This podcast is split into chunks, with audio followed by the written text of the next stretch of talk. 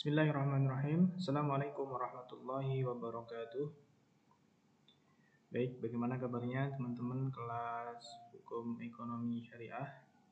Kita akan melanjutkan uh, mata kuliah Hukum Acara Peradilan Agama. Kita masuk pada tema yang keenam atau pertemuan yang ketujuh terkait dengan perihal sidang pertama. Jadi kalau pertemuan sebelumnya kita sudah membahas mengenai persiapan sidang, apa saja yang disiapkan oleh pengadilan agama terkait dengan perkara-perkara yang masuk. Kemarin sudah kita bahas bahwa eh, ada penunjukan majelis hakim, kemudian penetapan hari sidang, dan juga ada pemanggilan para pihak. Nah, hari ini eh, ketika para pihak yang berperkara sudah dipanggil, maka akan dilaksanakan uh, sidang pertama ya. Ada beberapa kemungkinan.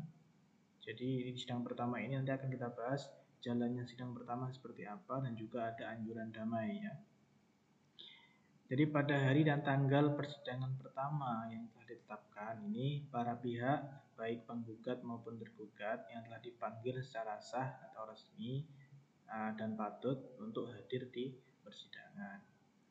Nah, di sidang pertama ini ada beberapa kemungkinan. Jadi, ketika penggugat dan tergugat hadir di sidang pertama, maka yang dilakukan adalah mediasi atau uh, anjuran damai atau didamaikan lah ya. Jadi apabila kedua belah pihak ini hadir saat sidang pertama, maka dilakukan upaya perdamaian.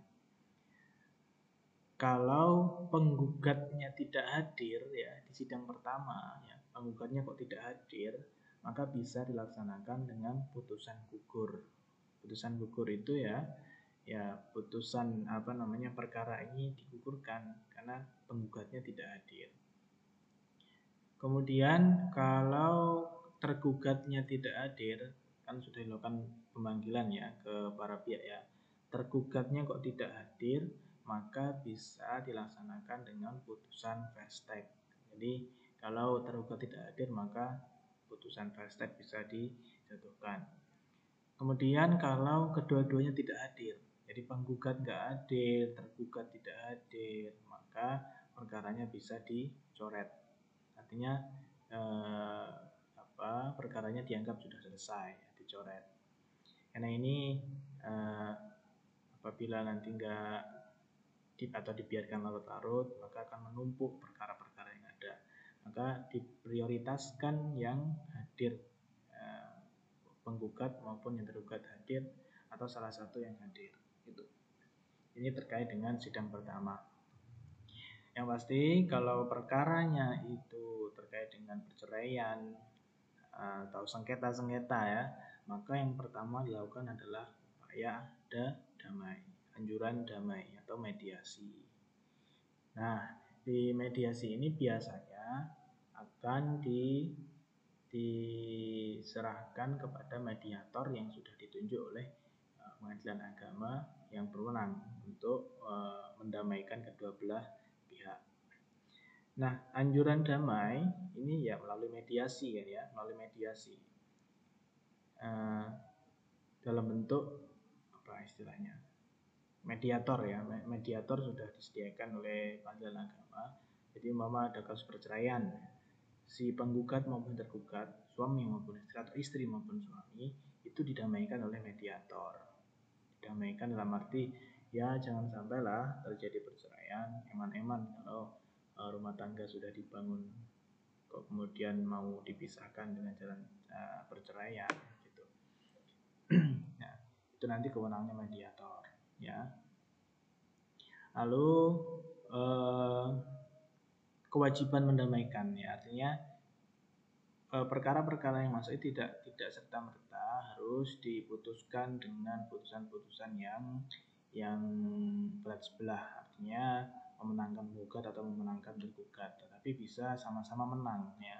Sama-sama menang sama-sama menang di sini artinya ya didamaikan dalam jalan-jalan kekeluargaan lah ya Eh, nah, sehingga nanti uh, aturan ini itu ada ada di Perma nomor 1 tahun 2008 ya. Dan sudah di uh, apa, direvisi atau di amandemen ya. Di Perma tahun 2016 nomor berapa ya? Saya lupa nomornya. Jadi ada Perma lagi. Tapi intinya adalah bahwa eh, mediasi ya, itu sebagai bagian dari hukum acara ya. sehingga ketika ada suatu putusan kok tidak ada proses mediasinya maka putusan itu akan menjadi batal demi hukum. Nah, gitu. Jadi harus ada proses mediasi. Makanya di putusan itu biasanya ada tertera setelah dilakukan proses mediasi tetapi tidak berhasil misalkan. Maka eh, berusaha apa namanya dilanjutkan dengan proses yang selanjutnya gitu. Nah, sehingga anjuran damai ini menjadi sebuah kewajiban pada perkara-perkara yang yang yang berselisih. Ya. Tapi kalau perkara-perkara terkait permohonan atau yang yang volunteer ya, bukan yang kontensius, maka ya bisa diputuskan uh, seketika itu juga itu oleh hakim.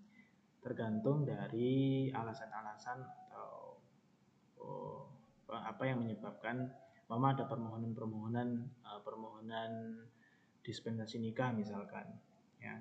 Jika si hakim sudah uh, meyakini bahwa alasan-alasan si permohon ini sesuai dengan apa yang jadi hukum materialnya di pengadilan agama terkait dengan dispensasi nikah maka ya, ya bisa langsung diberikan putusan terkait dispensasi nikah. Gitu kemudian perdamaian dalam persidangan jadi ini harus ya harus ada perdamaian dalam persidangan itu uh, harus berdasarkan pertama persetujuan kedua belah pihak. Jadi kedua belah pihak itu harus sama-sama setuju untuk ya mengakhiri perkaranya atau damai dan sebagainya ya. Dan tujuannya itu untuk mengakhiri sengketa. Jadi uh, tujuan dari dari perdamaian di mediasi itu melalui mediasi itu untuk mengakhiri sengketa. Jangan sampai kemudian setelah didamaikan ini terus terus sengketanya di diajukan lagi gitu. Makanya nanti bentuk dari mediasi kalau berhasil ya, itu bentuknya secara tertulis berupa akte perdamaian. Ya. Dan akte perdamaian ini itu kekuatan hukumnya sama dengan putusan yang berkekuatan hukum tetap. Jadi putusan perdamaian uh, yang dari mediator ya, putusan perdamaian ini itu kekuatan hukumnya akte perdamaian ini kekuatan hukumnya sama dengan putusan yang sudah berkekuatan hukum tetap gitu.